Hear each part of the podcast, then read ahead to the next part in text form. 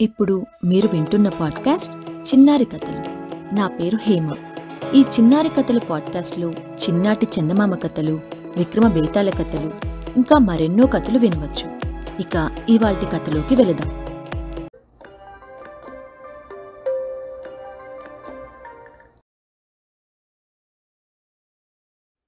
నమ్మక ద్రోహి.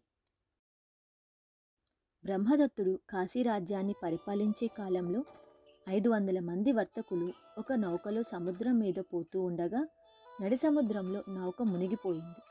నౌకలో ఉన్నవారిలో ఒకడు తప్ప అందరూ చేపలకు ఎర అయ్యారు. అందరూ చావగా మిగిలినవాడు కరంబియా అనే సముద్రతీర నగరాన్ని చేరుకొని తిండి కోసము బట్ట కోసము ముష్టి ఎత్తసాగాడు.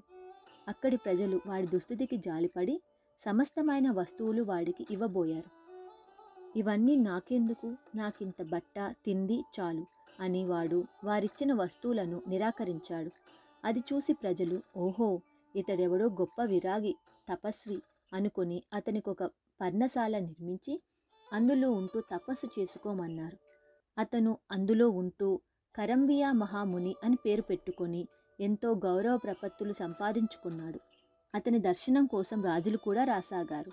ఈ విధంగా కరంబియుడు స్నేహం సంపాదించిన వారిలో పాములకు రాజైన పండరకుడు గరుడకు రాజైన బోధిసత్వుడు ఉన్నారు. ఒకరోజు గరుడరాజు వచ్చి కరంబియుడికి ప్రణామం చేసి పక్కనే కూర్చొని స్వామి మా గరుడులకు పాములకు యుద్ధం జరిగినప్పుడల్లా పాముల కన్నా గరుడులే ఎక్కువగా చావటం జరుగుతున్నది. పాములను ఎలా పట్టాలో తెలియటం లేదనుకుంటాను. ఇందులో ఏదో రహస్యం ఉన్నది.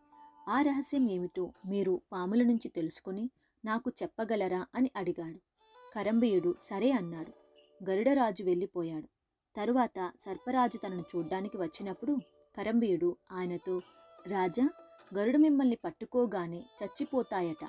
దీనికేమిటి కారణం? ఎలా పట్టుకుంటే మీ సర్పాలు లొంగిపోతాయి? అని అడిగాడు.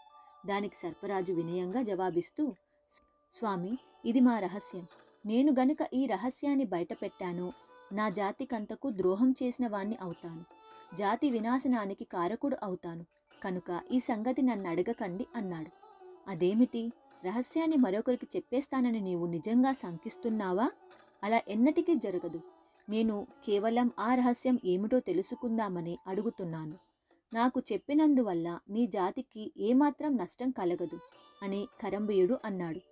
సర్పరాజు కరంబియుడికి రహస్యం చెబుతానని మాట ఇచ్చి సెలవు పుచ్చుకున్నాడు. ఆయన తరువాత తన దర్శనం కోసం వచ్చాడు. కరంబేడు మళ్ళీ అడిగాడు. కానీ సర్పరాజు రహస్యం బయట పెట్టలేదు ఆయన మూడవసారి వచ్చినప్పుడు కరంబేయుడు ఇవాళ మూడోసారి అడుగుతున్నాను. మీ రహస్యం చెప్పవు? కారణం ఏమిటి? అని అడిగాడు.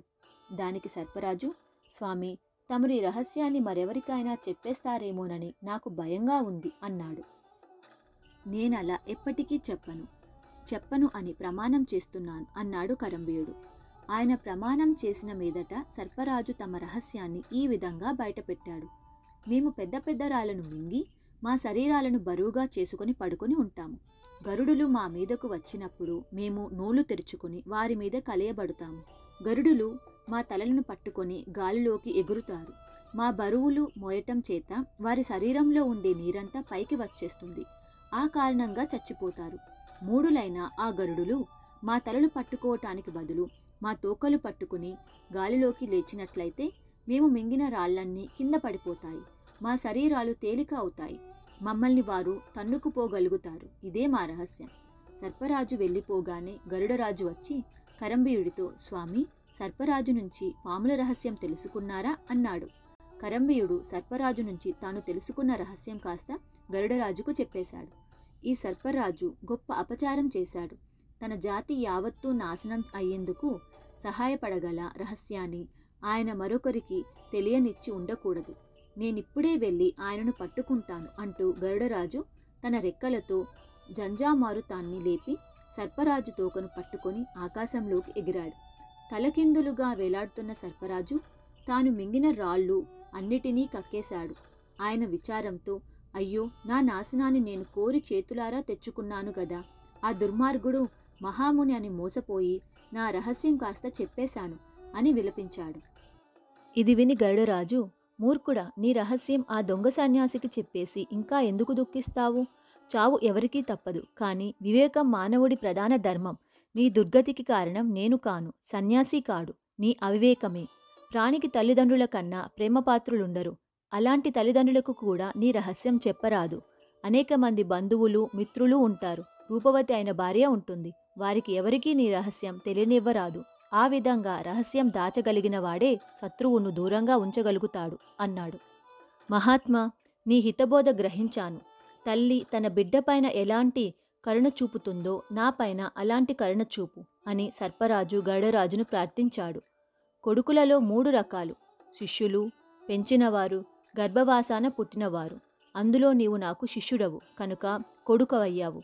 అందుచేత నీ ప్రాణాన్ని కాపాడుతున్నాను అంటూ గరుడరాజు సర్పరాజును నేల మీదకి దించి వదిలిపెట్టాడు. సర్పరాజు నాగలోకానికి వెళ్ళాడు. గరుడరాజు తన లోకానికి వెళ్ళి గరుడులతో సర్పరాజైన పండరకుణ్ణి నా మిత్రునిగా చేసుకున్నాను. కానీ అతనికి నా పట్ల ఎలాంటి భావం ఉన్నదో పరీక్షించవలసి ఉన్నది అని చెప్పి నాగలోకానికి వెళ్ళి తన రెక్కలతో మళ్ళీ జంజామారుతం లేపాడు. వెంటనే సర్పరాజు రాళ్ళు ఇసుక మింగి తోక కనపడకుండా చుట్ట చుట్టుకొని నేలపై పడుకొని నోరు తెరిచి బొసకొట్టసాగాడు అప్పుడు గరుడరాజు ఇదేమి సర్పరాజా మనం సంధి స్నేహము చేసుకున్నాము కదా మళ్ళీ నన్ను చంపటానికి సిద్ధపడుతున్నావా ఏమిటి? అని అడిగాడు. దానికి సర్పరాజు మిత్రమా వివేకి అయిన వాడు ఎవరిని నమ్మరాదు. అందులో నిన్నటి వరకు శత్రువుగా ఉండిన నిన్ను ఎలా నమ్మను? అన్నాడు. గరుడరాజు నవ్వి నా పాఠం నాకు బాగానే అప్పగించావు. పద ఆ దొంగ సన్యాసిని చూసి వస్తాం అన్నాడు. ఇద్దరూ కలిసి కరంబియుడి పర్ణశాలకు వెళ్ళారు సర్పరాజు కరంబియుణ్ణి చూసి నిన్ను చూసి గొప్ప మునివనుకుని నా రహస్యం చెబితే దాన్ని గరుడరాజుకు చెప్పి ఎందుకు నమ్మక ద్రోహం చేశావు? అని అడిగాడు. నేను అజ్ఞానం చేత ఆ పని చెయ్యలేదు. మీ ఇద్దరూ నాకు మిత్రులే అయినప్పటికీ నాకు గరుడరాజు పైన అభిమానం జాస్తి. అందుచేత నీ రహస్యం గరుడరాజుకు చెప్పేశాను అన్నాడు కరంబీయుడు. చీ నీచుడా సర్వ సంఘాలను పరిత్యజించి కూడా పక్షపాత బుద్ధి శత్రుమిత్ర భావాలు పోని నీవు కూడా ఒక మునివేనా? లోకాన్ని ఈ విధంగా వంచిస్తున్నందుకు నీ శిరస్సు ఏడు ముక్కలవుగాక అని సర్పరాజు కరంబీయుని శపించాడు.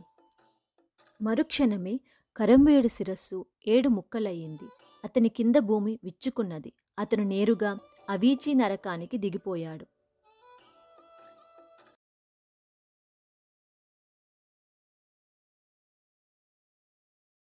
మీకు కనుక ఈ స్టోరీ నచ్చినట్లుంటే చిన్నారి కథల పాడ్కాస్ట్ని ఫాలో అవ్వండి. అలానే మీ ఫ్రెండ్స్ అండ్ ఫ్యామిలీకి షేర్ చేయండి.